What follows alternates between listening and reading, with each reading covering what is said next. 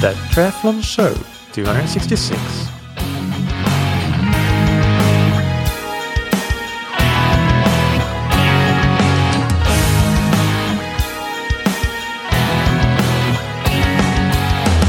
Hey, what's up, everybody, welcome back to another episode of That Triathlon Show, the podcast presented by scientifictriathlon.com. I'm your host, Michael, and first of all, I hope that you've had a really, really wonderful Christmas. On today's episode, I interview Joachim Wilén, who is a triathlon coach from Sweden. He's himself a former professional triathlete and Olympian, and he's the head coach of the high school triathlon program Motala Rikstriathlon Gymnasium, which has the objective of developing the up and coming top talents of Swedish triathlon. But uh, previous graduates of the program also includes in its Hall of Fame, so to say, uh, somebody like Vasco Vilaça, who is still coached by Joachim and who took a surprise, very impressive second place in the ITU Triathlon World Championships in Hamburg in 2020, just behind Vincent Luis, who won the World Championships. So in this episode, we discuss things like long-term athlete developing, coaching young athletes, and uh, the basics of triathlon performance, how to build it from the ground up, which you have to do when you're starting with, with young athletes and, and what it takes to get to the top level. Because obviously the ultimate goal would be for, for these athletes to go on and become elite professional triathletes and uh, typically on the draft legal Olympic pathway. And although a lot of the episode is about developing young athletes and triathlon on the elite pathway, the Olympic pathway, we do get into advice for age groupers and also some training philosophy, training methodology that uh, applies to everybody. So there's something here for everybody, I'm sure, and I hope that you will enjoy the interview.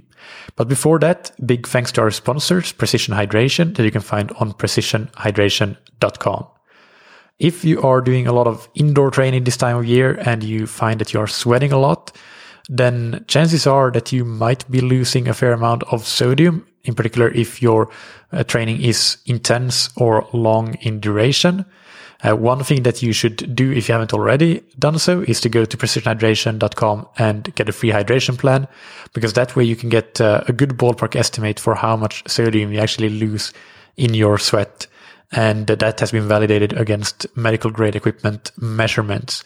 So it'll be a great starting point. And if you find that you, in particular, that you lose uh, a good amount of sodium in your sweat, then definitely thinking about how to replace that in your training is uh, pretty important when it comes to performance in your workout, but also recovery from one workout to the next. And uh, the more you train, the higher the volume, uh, the more important this becomes. You can get your precision hydration electrolytes for 15% off with the promo code that triathlon show 15 on precisionhydration.com.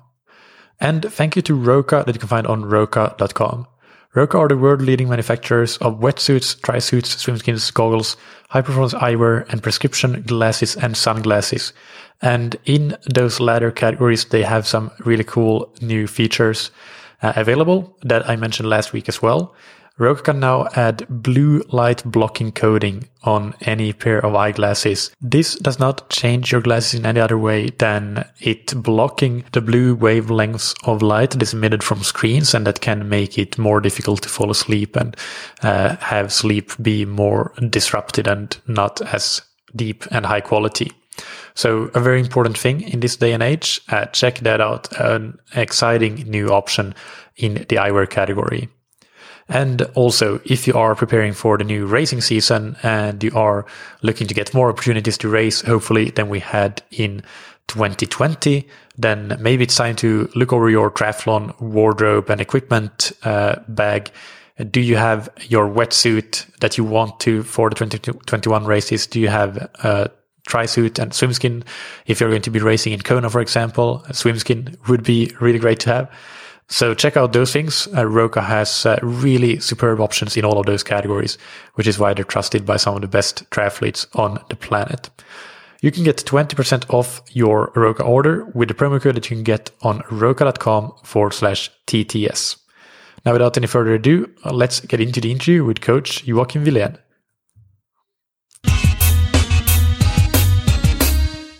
welcome to that triathlon show, Joachim. How are you doing today? I'm fine, Michael. Thank you for having me.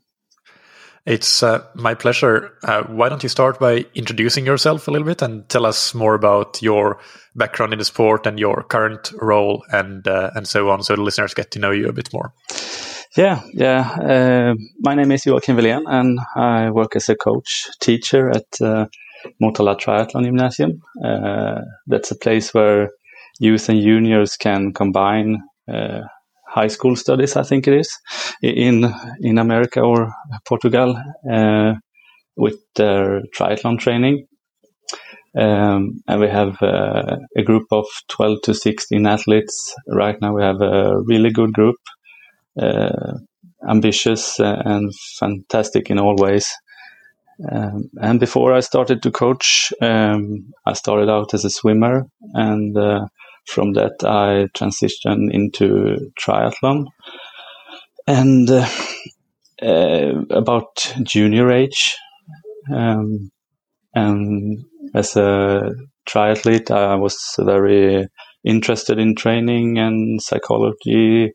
So when I stopped triathlon at 2005, uh, and I got the opportunity uh, by a good friend of mine to start at this uh, triathlon gymnasium, Michael Toran. Uh, it felt pretty, uh, what do you say, uh, neutral or good. um, and during this time, I have been studying elite coaching and teaching. And um, I have been here now for 15 years this year.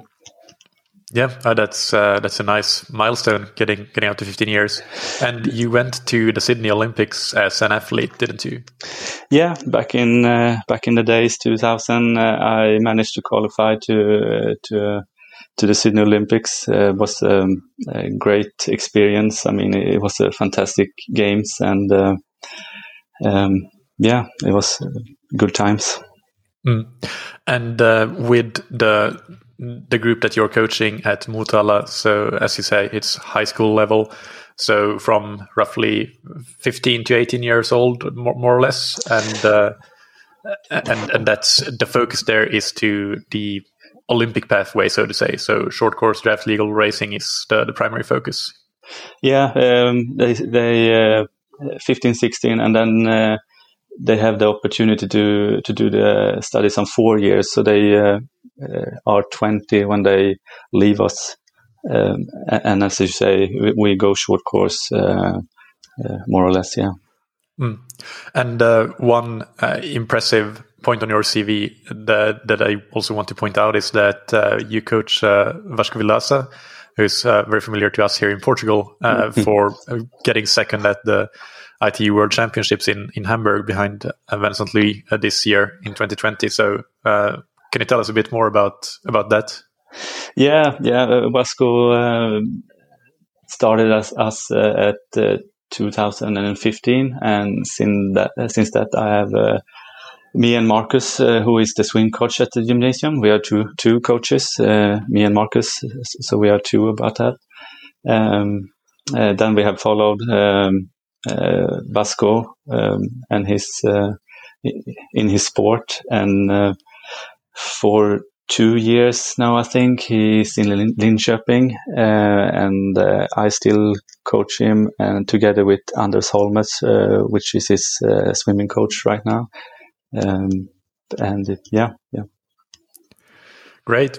So, um, can we discuss a bit around your coaching and training principles. Uh, what, what, are the, the things that you consider to be the, the most important uh, things when, when it comes to triathlon training or triathlon coaching?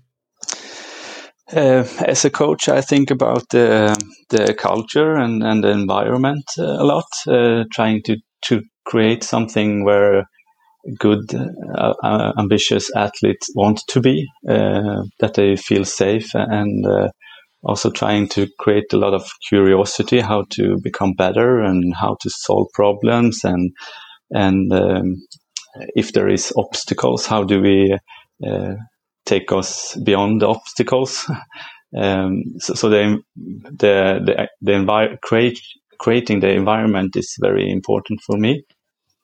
Um, second to that, uh, I guess it's uh, just creating good relationships with the athletes, like uh, getting to know them and uh, understand them uh, and uh, see what they need and how to respond to training, monitor the training, and um, and of course give support and and trying to challenge challenge them as well.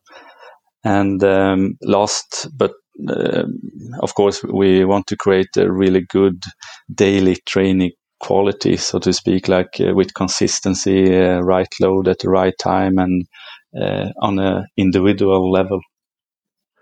It's uh, really good that you bring up things such as culture and uh, and encouraging the athletes and or building an environment where the athletes are encouraged to take ownership and be problem solvers because mm. those are the types of things that are I guess difficult or impossible to quantify. So I think a lot of athletes and even coaches may underestimate the importance of those. But it's that old adage of uh, just because you can measure it doesn't mean it's important. And the uh, the reverse also applies. That something that you can't measure can still be very very important, and uh, mm-hmm. definitely something that uh, I haven't discussed that much on this podcast in the past necessarily. So mm. I think it's really good that it comes up here. But uh, absolutely, those are some some really key skills, and I think especially what resonates with me there is when it comes to the problem solving. I think any athlete in their career is going to come run into challenges, obstacles, mm. and uh, setbacks, and uh, knowing how to deal with that, learning how to deal deal better with that is really what might set a successful athlete apart from somebody who doesn't make it at the level that they, they could have otherwise done. Yeah, right on point. Like the ownership and and uh, uh, also handling success and failure, as you say, uh, like Vasco. Uh, if if it's going overboard, uh, if it's going very fast forward, you can lose it and and make the right uh, wrong cho- choice.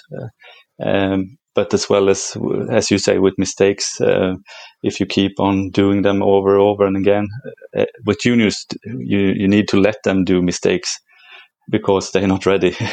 It's a big training camp until they get to senior level or senior uh, competition but uh, uh, they need to at least do less in in some uh, how over the years yeah Mm. Can you give some specific example on how you a create the right culture and b uh, create an environment where the athletes uh, are allowed to uh, basically yeah to overcome challenges and uh, be problem solvers? What what would some specific examples be of, of those two things? Good culture i think the baseline from that is like safety and curiosity say um, and safety is like you need to have a stable coach, stable environment that uh, you know uh, that this is it. This is uh, our values. This is how we do things. We have kind of we know what our vision vision is, and we are holding ourselves accountable to that. Um, honesty is is uh, crucial. Uh, but of course, I mean, joy and and doing it together um, is also really big cornerstones. Yeah, and you mentioned there getting the training load right and uh, the consistency aspect of it. And uh, this leads into the following question, which is around long term athlete development. So, mm how do you view long-term athlete development from the perspective of of the group of athletes you're coaching that come to you when they're around 15 years old? What what's the progression there? How, how do you make sure that they can stay consistent? Can you elaborate a bit on that? Uh, yeah, we, we need to take approach like uh, coach them for a career and not for a year, and, and prepare them for senior training. So, so uh, today maybe you see too much senior training on junior level. Um, so, so, we are very, I mean, consistency also come comes in here. If you we start with an athlete and uh, we see where the athlete is right now, uh, and just take one small step forward. Uh, and and we are we are doing development, so so we will maybe get some uh, obstacles, but but but and then we uh, take a step back but then we take then we know that and we can keep that uh, we do just do that that we can keep over long periods of time. Um, and i mean we also need to um, leave room for development like um, uh, we cannot take out all the training as juniors we, we need to leave so they can still develop at 25 years which is very hard to find things that we can um, continue to make uh, development at that age.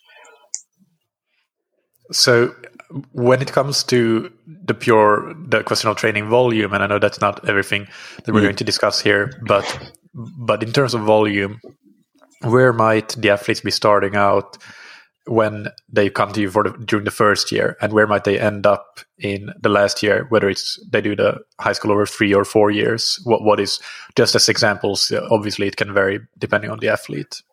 Yeah uh, as you say uh, it's a small sport in sweden so so it varies a lot but uh, uh we have uh, everything from 8 to 10 hours and uh, maybe 10 to 12 I would say. Um, a couple of athletes uh, like uh, Gabriel Sander and Vasco Vilaça and uh, Andreas uh, Carlson, they, they, came in with a little different, they have come a long, longer way in, in, their background, so they may be a little bit higher. And then we just follow. This is 8, 8, to ten or ten to twelve is for the first year. When... For, the first year, yeah, yeah. yeah. Uh, um, so, so we need, so we see that they can be consistent on that, and uh, then it's very individual how they respond to the training. Like uh, if they are robust and can go forward uh, a little bit faster than you maybe would say that the norm is. Um, but um, if we if I take an example like uh, uh, uh, a boy who is in the third grade right now, he started at 8, 10, and uh, now he's uh, uh, sneaking at 18 to 20 years, 20 hours a week training. Yeah. Yeah. Yeah. And I mean, in the fourth year, if they they around 20 to 25 yeah. Mm. and what about uh, things like technical aspects of the three disciplines? Uh, how does that how might that change from year one to year four? Is there more of a focus on that earlier and then it becomes more of the physiological development later or is it fairly uh, similar uh, across the entire time with you at Motala? What what is yeah? What does that look like? Um, yeah, first we're trying to get them fit. So so form first, I would say. So so we uh, try to get the volume and the frequency up, uh, and then we see the technique develops as well. But uh, and we maybe not super keen on on like drills if we say that uh, that that is technique we, we do like accelerations or hills or sprints. That's our uh, technique base that we do. Uh, we still do it in the continuous moving, so to speak. Yeah. Uh, then we do some drills, but uh, that is not important. Uh, we try to do hills and acceleration, and then maybe give them some cues or feedback on on that, and that that we see is enough. And um, uh, we keep doing the the acceleration and the hills and uh, that the, the, the things we see there it's that it, it uh, keeps ticking the technique uh, year by year kind of. Yeah. And and in, finally in terms of intensity how does that develop over the years? Um, uh, yeah uh, you mean the the the sessions, uh, the how how big the intensity yeah, session. Things, yeah. like things like how big the intense sessions are, how many of them you might be doing, and like how big a proportion of the overall training it might be. Yeah, exactly. We we be quite low on the intensity sessions uh, to the start, so, so, they go in in the first year they're youth, and uh, second and third year they're juniors, and the last year they are U23. So we start to look at 20 minutes if you if you're talking about some kind of threshold work, if you use that name, uh, medium uh, intensity. Uh, they around 20 minutes, and uh, if you look at the higher intensity, we maybe do in the early stage of uh, base training six times thir 30 seconds uh, hills on the on the speed side. Yep. and uh, as a junior, you you pick it up to 30 minutes of medium intensity, and then you go to maybe eight hills as a uh, as a as a as a junior, and and at uh, U23 they they go to 40 minutes, uh, and, and, then they have uh, 10 minutes more uh, when they seniors and then you have those 50 minutes to 50 to 70 minutes as a senior um, where a medium uh, so to so to speak uh, session should be for a senior athlete. Mm, yeah. So when you said earlier that you see a lot of uh, youth and junior programs being too much looking too much like senior programs is that does that refer to both the overall volume and the amount of intensity, uh, how big the sessions are in terms of intensity in them, or or w- what are the specific things that go wrong that you see in some junior programs when when they train too much like seniors? Uh, uh, I don't know for sure, but um, um depend on which uh, what you say group you look at, but. Um, mostly, I think it's too much intensity in the junior age uh, and too much uh, specific training. Um, I, I, think there should be more, like I said, more to volume and frequency and small doses of uh, intensity so they can handle more intensity when they get older. Yeah, and you also mentioned they're having still having room to grow when you're in your early twenties, and not maximizing it all in two years, but which makes sense to me because then like it's a much bigger risk than mm. than actually uh, leaving a bit of room to grow and potentially you can grow your ceiling higher than what you could otherwise if you try to do it too quickly. Yeah, yeah and and you you build like uh, what you say solid athletes so they can handle this hard harder or more maybe not more but uh, the bigger medium intensity and a specific training later on. Yeah. Mm.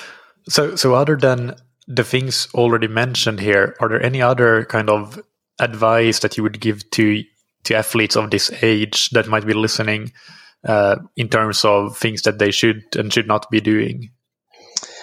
Um, as always, it takes longer time than you think. Uh, especially at that age, you want to be as good as you can tomorrow. But um, uh, if you want to be as good as you can, it, it's going to take yeah, like you you know the science like ten years or something like that before you uh, become really good. And uh, I think also uh, as we said uh, about the environment, I think it's good to put yourself in in a good environment uh, where you see uh, youth or juniors or seniors uh, consistently uh, doing develop and and do good results and maybe that it's not uh, too much injuries, like, uh, but just good development over time with both girls and boys, and uh, and mostly that they become good as seniors. Yeah. Yeah. And if we go into some more specifics around the training, uh, could you give us an overview of what a typical training week might look like uh, in your squad? Um, yeah, as, uh, as, I said, they have uh, a, a, student in, in the first grade maybe start on uh, two two swims, two bikes, two runs, and if uh, they have a bit more of a swimming background, they maybe start at four swims and two bikes and two runs and and so on. But uh, uh, we're trying to to put uh, we have very good uh, swimming facilities, so we try to work a bit around the swimming. So so I would say. Um, that it's that's it in year one, and then we just try to put on uh, another bike and another run and a, another swim uh, as we see as they can and don't get any holes in the training during uh, one year.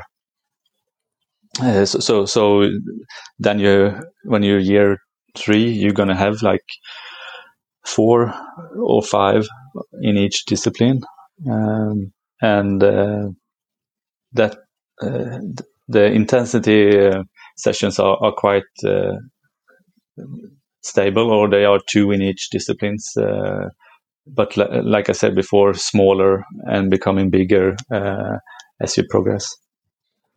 Yeah.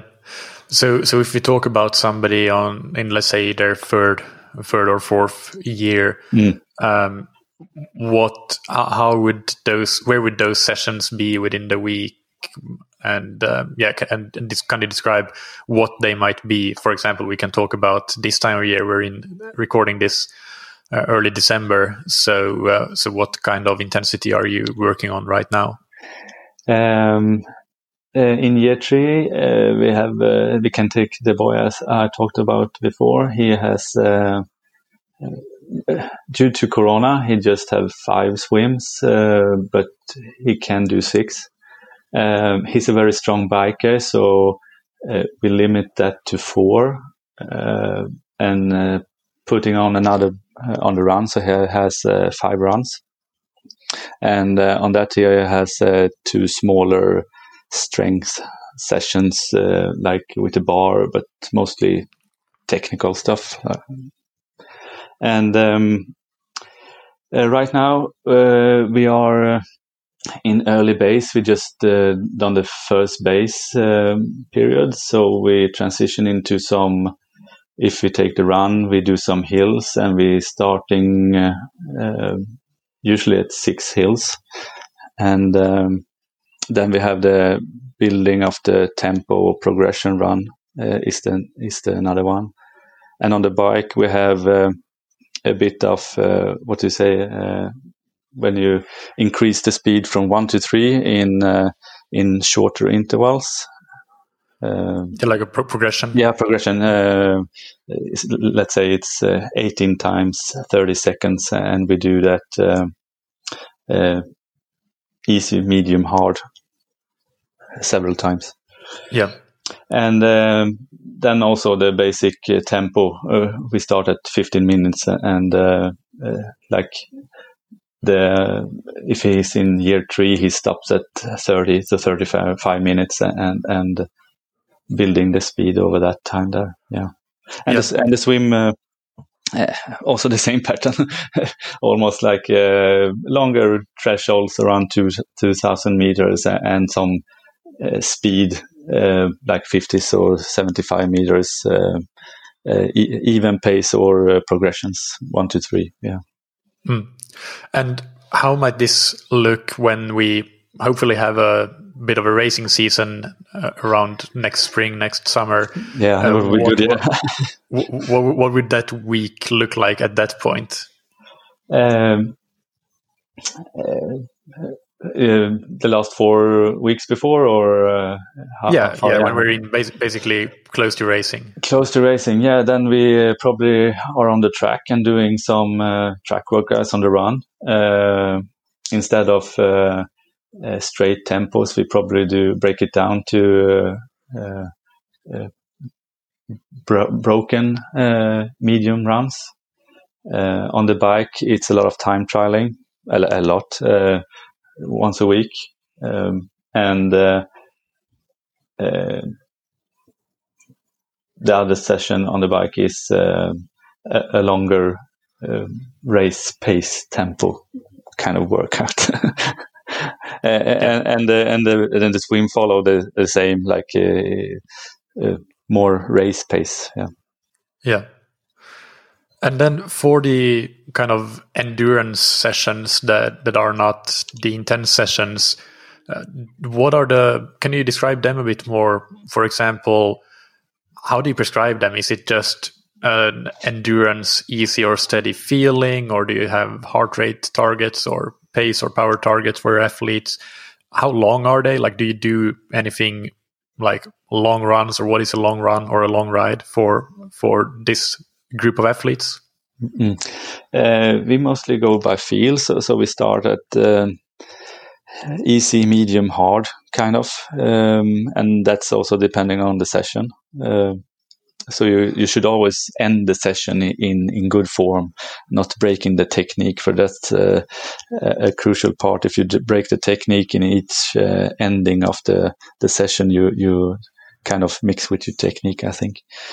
Um, and um, then we're trying to find what's best for, for the athlete. Uh, but we also use uh, pacers like uh, uh, the the older athletes need to know they know their pace they, they do on the tempo progression runs uh, and then we just put the younger people on that train so to speak and um, uh, so, so, we're very controlled on the medium and uh, on the harder um, sessions uh, it doesn't have to go too fast and on the easy runs, uh, we usually say that we cannot go slow enough, uh, or it can go very slow depending on on the feel of the day. Of course, you have different power profiles, like um, a, a, diesel can maybe go a little bit faster on the uh, easy days, maybe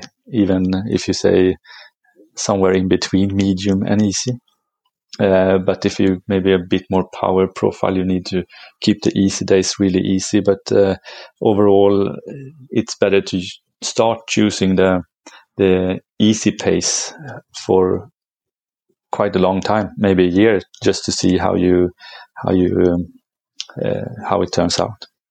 Yeah, and and what about the duration of the longest workouts? How how long long runs might you build build up to, and long rides?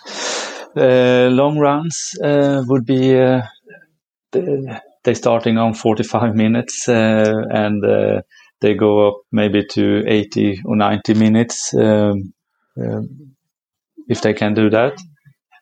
And uh, on the bike, they do we start on two hours and uh, uh, year one and two stops on three hours and uh, then they go four and five hours uh, in year three or four. Uh, but we also like Vasco this is this was his first year with double runs and, and then then a double run day can be like uh, a, a, run of 25 Ks and then another small run of 30 minutes with 6k and then you have like uh, 31k in one day. Yeah. And uh, if we go into some specific advice for the different disciplines just uh, if you have a couple of ideas suggestions for how to train effectively in each of swimming biking and running uh, and mm. starting with swimming what, what would a couple of key points be for effective swim training uh, it differs. If you have a good swimming background, you, you can of course do less and keep that energy to to develop the, the bike and the run. Uh, but if you're not a swimmer, uh, which most uh, triathletes, uh, I, I, mean real swimmers, uh, they are can be very good triathlon swimmers, but you can back off. but if you're not a, a swimmer, you need to you cannot take breaks. You need to have swimming all the year around until you uh, lift it, so to speak, uh, that becomes stable. And then it's crucial to not take breaks. Um, and um, if we look at the progression there, we, we start easy, but uh, and not now in Corona times, we try to build up to 30k a week uh, for yeah, really from year two and three, uh, we try to hit 30k a week. Uh, um, in an average. So that means that you some some weeks have 25 and some weeks 35. Um, otherwise, it's uh, it's the variation, like we spoke uh, about uh, from the base training to to the race pace, um, early season, uh, small stimulus of uh, speed and and, and um, threshold. So if you use that term and medley, and then the, uh, the variation becomes open water instead of medley and, and longer uh, speed and medium intensity. What is the reasoning for using medley? Um, yeah, it, it just developed technique and the overall water feel. Uh, like you see swimmers, uh, they can handle all the the strokes very well, um, and the base for uh, a swimming youth uh, mostly goes to medley, and then maybe they can choose uh, the stroke when they become older. But um, uh, I, I, I, just think it's developed overall uh, water awareness and technique for freestyle, and um, of course you you you get the pressure of only swimming free, freestyle as well. The load, the load on the shoulders and uh, all the other, but but that's in the base. That then you, as a triathlete, of course, must leave that because you don't swim as a swimmer as much as a swimmer. So you, so when uh, when you get closer to to uh, race season, you need to do as much freestyle as you can. um, but still in the base, it's good uh, a good variation. We we uh, what we think and what we've been seeing. Yeah. Yeah, and and how important is open water uh, swim training? Um, yeah, um, it can. I mean, you you develop good swimmers in the pool, and uh, of, but of course, uh, it can make small differences but, uh, where you need to start and how to run the boy but uh, that's just small, small adjustments compared to developing a good swimmer. I think. Uh, I think the the world championship in open water uh, swimming is a is a pool swimmer. Uh, so the swimming is the most important, and uh, if it's really difficult conditions like waves and uh, uh, small stuff like that, tactical or technical, you maybe need to to adjust to those, but uh, not very important now. Mm. And uh, can you give a similar overview or some uh, thoughts around general general thoughts around bike training? Yeah, the the bike is uh, mostly time in the saddle. I think uh, uh, that's the easiest part almost. Uh, as long as you're not too afraid going around corners or going downhill, that, then you need to develop that. but it's mostly based on strength hills and uh, hills and hills. Yeah, yeah. We do a lot of hills on the bike uh, that we see is good for for for triathlon. So so you you come off the bike pretty fresh or, or good solid uh, to to to have a good run off the bike. Are you able to bike outdoors uh, most of the year or i mean you're you still get you're not in the very cold parts of sweden of course but you still might get snow and uh, you still might get periods where it's uh, freezing or sub freezing and at least like slippery conditions on the roads. How much are you forced to maybe train indoors on the indoor trainer? Uh, that's the tough part. I mean uh, when it's going around zero they do five sessions a week or 10 hours a week on uh, indoor trainer. Yeah. Yeah. Mm. Do you think that that builds some mental toughness in the athletes? Hard to say. I, I would, uh, I would bike outdoor if we could. Uh, yes. Uh, then I see that we can sometimes do very good controlled uh, interval sessions indoor, and uh, the things with Zwift can also have a be a fun part, but uh, uh, they understand it that they need to bike and we cannot bike outside. So we, uh, the, the, the biggest difference is almost the, the drive of the pedals. Like you don't have any micro pauses indoor. So you get quite good and just paddling. Um, and outdoor you always have, it's not totally flat. So you can kind of ease off and ease on. Yeah. Yeah. Uh, but I, I don't know for sure now. And uh, when you mentioned hills, uh, how long hills do you have available, and how, how do you use those hills? Uh, that's a very good question. We have uh, we live on the flatland in Sweden, so uh, it's not very hilly, but we have two two hills. Um, one short and steep. It's almost fifteen percent. It takes about three minutes, and we do that, or we extend it, but then we do uh, we start uh, further away. So one minute becomes uh, one minute before the hill, and then three minutes up the hill. And if we do five minutes, we do one minute before the hill, three minutes up the hill, and and five one minute after the hill. Uh, and then we have a hill, the hill or a slope, or uh, two hills, maybe you could say, uh, that is six minutes and uh, yeah that's what we use for our hill training. So so when we come to that training we we we know where we're going. And they have done it uh, uh in uh, the same hills in for, uh, every four years yeah.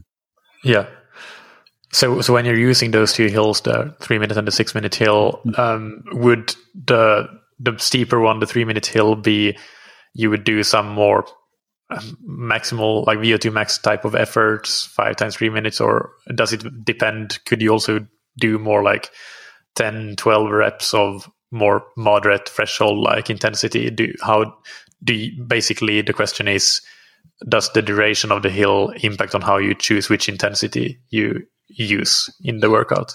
No, but both are medium uh, in in the preparation and the base, and uh, the last bit we we don't do the hills and then we do the time traveling as I said and then flat uh, tempo uh, riding. Okay. So, so so so we try try, try to transit from getting the strength from the hills and and the the last bit to the to the races we do on do it on the flat. Got it. And, and then the the intensity goes up on that on that part. Yeah. Mm. And uh, running, finally, what's your overview on that? Um, same as that, uh, maybe uh, as a bike, uh, a lot of hills, but um, uh, I would say it's more like uh, towards healthy that we don't do everything we can to stay uninjured. Um, because if it's happened on running, it takes quite a long time to to get back into running. So so uh, mainly uh, we do the things that keep us healthy, um, but also a lot of hills in, in the base uh, and uh, tempo runs that build strength. Yeah. Yeah.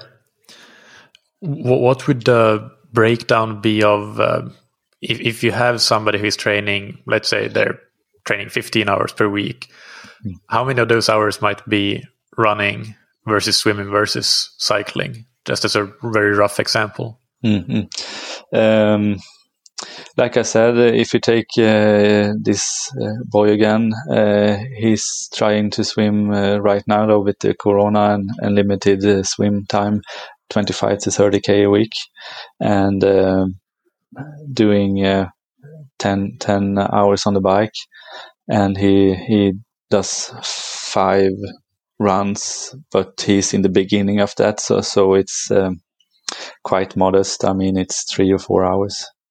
Yeah. All right. And uh, well, one one more question uh, is uh, around doing things like running off the bike, uh, brick workouts. Um, do do you use that much, or or and if you do, how, when, and how would you would you use that? Uh, not a lot, but um, they, they do. They still do like swim, bike, run, uh, uh, four days a week, but with, with uh, pause yeah. in between. Uh, like different uh, sessions, uh, and so not much in base or, or preparation, but uh, in the last uh, run towards the the races, we we do a short transition work just to yeah get the feel of the first k on the run and so so they can feel how how it feels. Yeah. One thing I want to come come back to around the intensity discussion we had is you mentioned that a lot of it is uh, controlled and and that is uh, a key key aspect to it. When it comes to swimming, is that the same there? Because swimming, especially in a group environment, more often tends to be you you do often have a lot of quite high or all out intensity yeah. in there, depending on what type of training you're doing. But uh, how, how do you view that? Uh, what, what is your swimming looking like from that perspective? No, I, I agree what you're saying. Uh, like I'm, I'm not a, the swim coach right now. Uh, like we have Marcus and Anders, but uh, uh, oh, just like you say, they have more in the easy. Like I would go on the bike and the run the, the easy. The, there is more on the endurance side is more the easy is more in between medium and easy and uh, it's also more high intensity because uh, i don't know but you can do it on the swimming. Uh, so so it's more more sprints and uh, a little bit higher intensity overall when you do this progression one to three uh, 50s. Uh, of course, it's quite high intensity on the third one. Yeah. Mm. And it's a, a, little bit above bike and running, uh, I would say. Yeah. Okay. Yeah, so, yeah. yeah, on average, it is more intense. Yeah. Yeah. Um, when it comes to mental uh, skills development of the psychology of the athlete what what are your thoughts around that? Uh, is that something that comes from the athlete primarily themselves or is that something that you can help as a coach with? And and how yeah how, how do you view the mental skills development? The mental skills yeah they have every athlete comes with a background. So so of course there are athletes that believe a lot in themselves and uh, believe, believe a, let, uh, a little bit less in themselves. And uh, how we work around that is, uh, or how I think about that, it, I think it's crucial for us uh, coaches to make the athletes succeed in training and in racing. And from that, you develop uh, self esteem and become a stronger athlete. If you put your athletes in, in too many situations where they fail and fail that's uh, going to take a toll on the uh, self-esteem i think. Mm. do you see any difference between the girls and the boys? Uh, good question. Um, not, no, no, no, not really. I would say maybe how they handle it, but uh, I mean, boys go quiet, and, and, maybe girls go a little bit more outspoken, depending on if you succeed and or or fail. Uh, but uh, no, success builds uh, strong mentally athletes. Yeah. Mm. What do you think are the things that you would advise age group athletes, amateur athletes?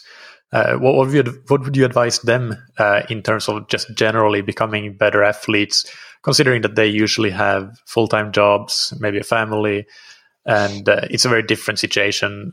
Usually, they're not training for draft legal racing or the Olympic pathway. It's quite often long distance, or even if it's short distance, it's non drafting. So, so, do you have any any specific things that you would advise age groupers to to do to train better, become better athletes? Uh, it's a limitation. Uh, I understand that, but I still would say try to get those small session in, like uh, 30 minutes. If you have a, a solid framework, try to get 30 minutes run or 30 minute bike, so you do more frequent frequent training. Because if you do that every week, you you you will end up with uh, more base in the end. Yeah. And if what what if you are somebody that because we do have a lot of listeners that do train quite a lot, say mm. 10 to 15 hours, even more, of course, but but I think 10 hours is quite normal for a lot of yeah, athletes yeah. to get in. Uh, do you have any anything that you would say that you would advise differently compared to what you have described that you do with the youth athletes, considering that they're maybe training for, let's say, a half distance uh, triathlon? Uh, not really. Um, maybe there's a generalization, but uh, I, I, I, tend to see that age groupers do the slow a little bit too hard, and then uh, the hard, of course, going to be be uh, you you you take the edge of that. So so like I said to my uh, youth and juniors, uh, when it's easy and easy, and when we go medium and hard, we go medium and hard. So, so um, and keep to the schedule so you don't. Uh, even if uh, they are age groupers, they're still uh, kind of maybe playing around on the training and competing against their training buddies. I don't know. That's how I see it sometimes.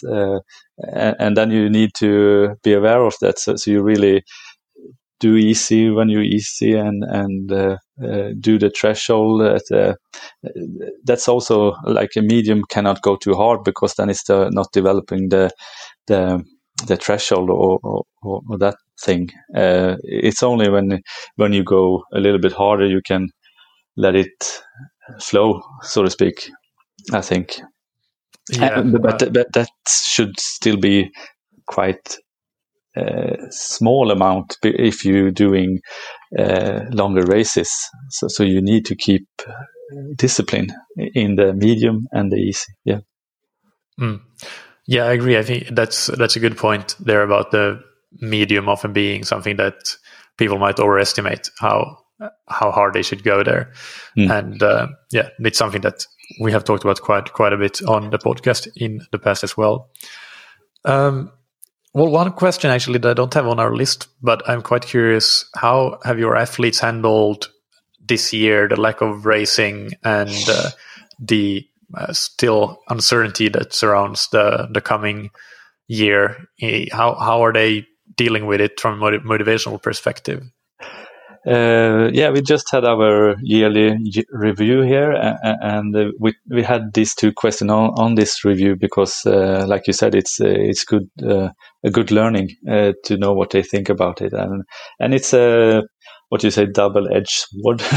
they have learned to to see that long blocks on training interrupted un- uninterrupted training is very good from them. Uh, they don't go travel, so they just stay at one place and training. That's also good for them. Uh, but also being more flexible because, yeah, there can be a race in two weeks and it doesn't, it's not cancelled yet.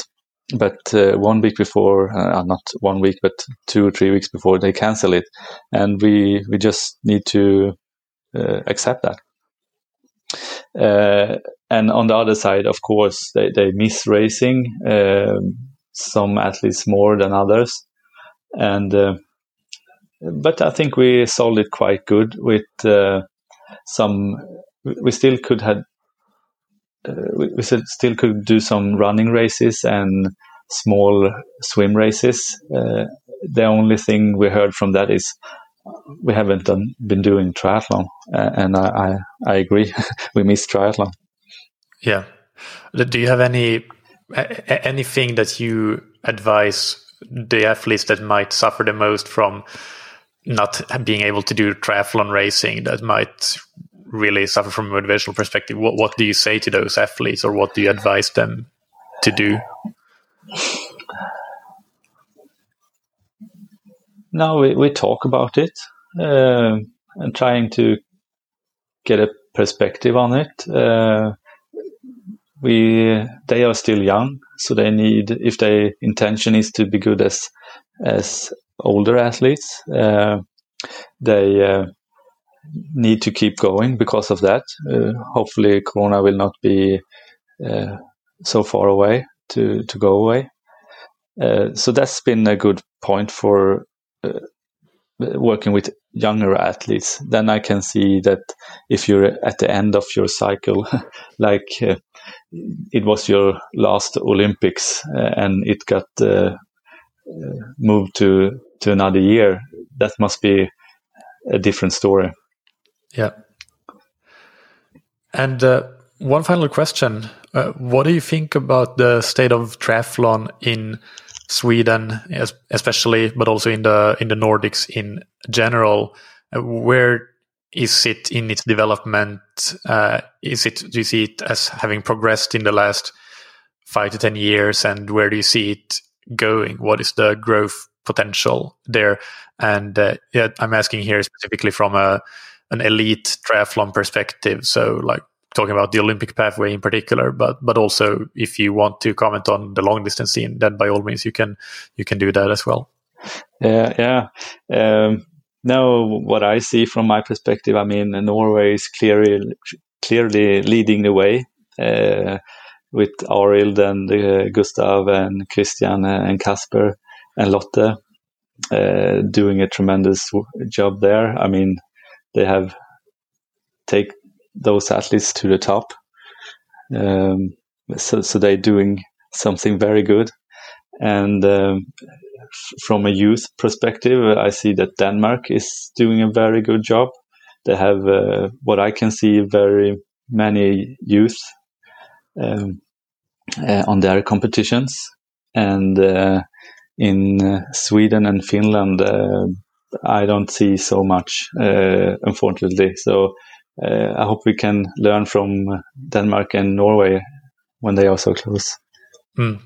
Do you think that uh, the reason that Sweden and Finland might be behind is more of a a setup problem that the the setup is not right, so so the talent that exists there is not uh, developed as it should, or is it more of a culture thing that maybe triathlon has a bigger foothold in Denmark, for example, because Denmark is a bit closer to Central Europe and the climate is a bit more conducive for mm-hmm. uh, for triathlon. That there actually is just a bigger pool of talent to choose from there because more people get into triathlon. The same way that Sweden and Norway have a massive pool of cross country skiing talent that might not exist in in other countries just because of the mm. culture. Uh, you can only speculate, but I mean the hard work Arild has done with that group is amazing. Uh, I think, uh, of course, he has a team, but uh, he, he, for sure, been one of the most driven coaches, and uh, also have been let to do what his vision is. Um, in Denmark, uh, I don't know, but they have some good success with uh, Schilling and uh, Rasmus Henning and uh, uh, the other girls on the long distance. and as you say, they're closer to, to Europe. They are a really good cycling culture, um, good in swimming as well. if that's maybe have helped them. Um, uh, in Sweden, we have Lisa Nordén, uh, uh, and I think that helped. but that was some eight years ago now, and um, to some extent it had helped, and but not in the same way as uh, as um, Denmark and, and, Norway. And for Finland, I, am I'm, I'm not really sure. No. Yeah, I don't I don't know either, but from I, I think that Finland lacks both. To be honest, I don't think Finland has a good setup, but I also think that triathlon is just not at all ingrained in the culture there. So mm. not in the in the youth anyway. It's not a sport that really is even seen as an option for most young athletes to get into. But again, I'm not really. I don't live in Finland anymore. I haven't done that for three years, so so it's speculation on my part. But that's what I felt like at least when when I was living there. Yeah, I think. Uh, I think you need good leaders like Arild. Uh, taking some initiative and uh, pushing it. Um, I'm sure Denmark had has that too uh, in in the club environment and different. Uh, as I say, I can only speculate, but I think that. Um, so, and then you connect to the athletes, and they keep coming back, and um, then you get some kind of uh, like stars like Kristian and Lotte and Gustav and Casper, and they draw attention and uh, and youth to the sport. Like uh, the swimming in, in Sweden is stor, stor big, uh, with with Sarah Sjöström and the other really good swimming girls there. So. Yeah, certainly. Well, let's move on to the rapid fire questions. So take just one sentence to answer each of these. And the first one is What is your favorite book, blog, or resource related to triathlon or endurance sports? I really love books and, and pods, uh, but my favorite resource is uh, my, my athlete, athletes and colleagues and my mentors. That's uh, where I see the most gain. Yeah. And what's your favorite piece of gear or equipment?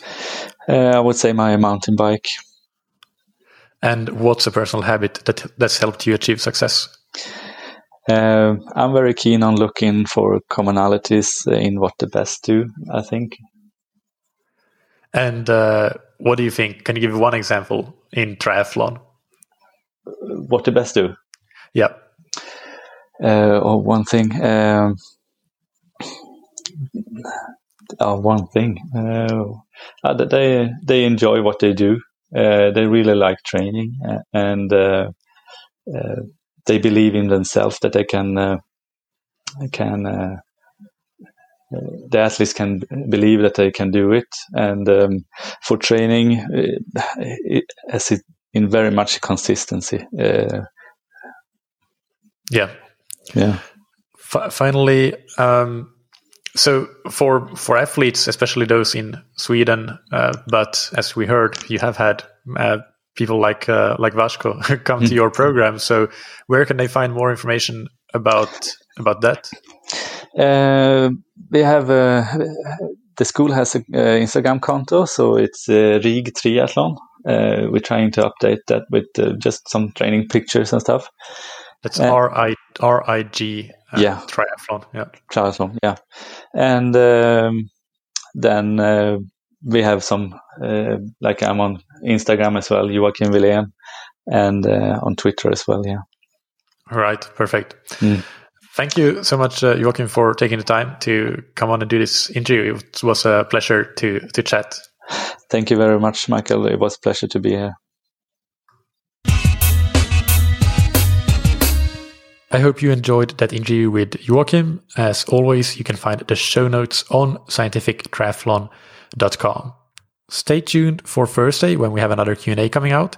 And then next Monday, I interview Robert Gorgos, who is the nutritionist of the Bora Hansgrohe World Tour cycling team with uh, plenty of interesting discussions around how World Tour cyclists fuel what their nutrition is like, and so on from somebody who is in the trenches with that day in and day out. If you're looking for training plans or coaching for 2021, then I would highly recommend that you check out what we have to offer on scientifictriathlon.com. Uh, I would suggest that it's very, very good quality and that you won't be disappointed. We have a lot of information available on the website. And if you need more or want to discuss things, then just contact me on mikael at scientifictriathlon.com. And that's Mikael with a K. Big thanks to our sponsors, Precision Hydration, you can find on precisionhydration.com. Go and get a free hydration plan and find out your individual sweat sodium concentration level and get 15% off your electrolyte products with the promo code that triathlon show 15. And thank you to Roka that you can find on roka.com. Go and check out their wetsuits, dry suits, swimskins, goggles, high performance eyewear, and prescription glasses and sunglasses. If you're looking to upgrade your equipment setup for 2021, one of the best things that you can invest in would be something like a really good wetsuit or tri suit. Those are both pieces of equipment that can make a huge difference, and uh, Roka's offerings there are really superb. So I highly recommend you check them out. You can get 20% off your order with the promo code that you can get on roka.com forward slash TTS. Thank you, as always, for listening. Keep training smart, keep loving triathlon.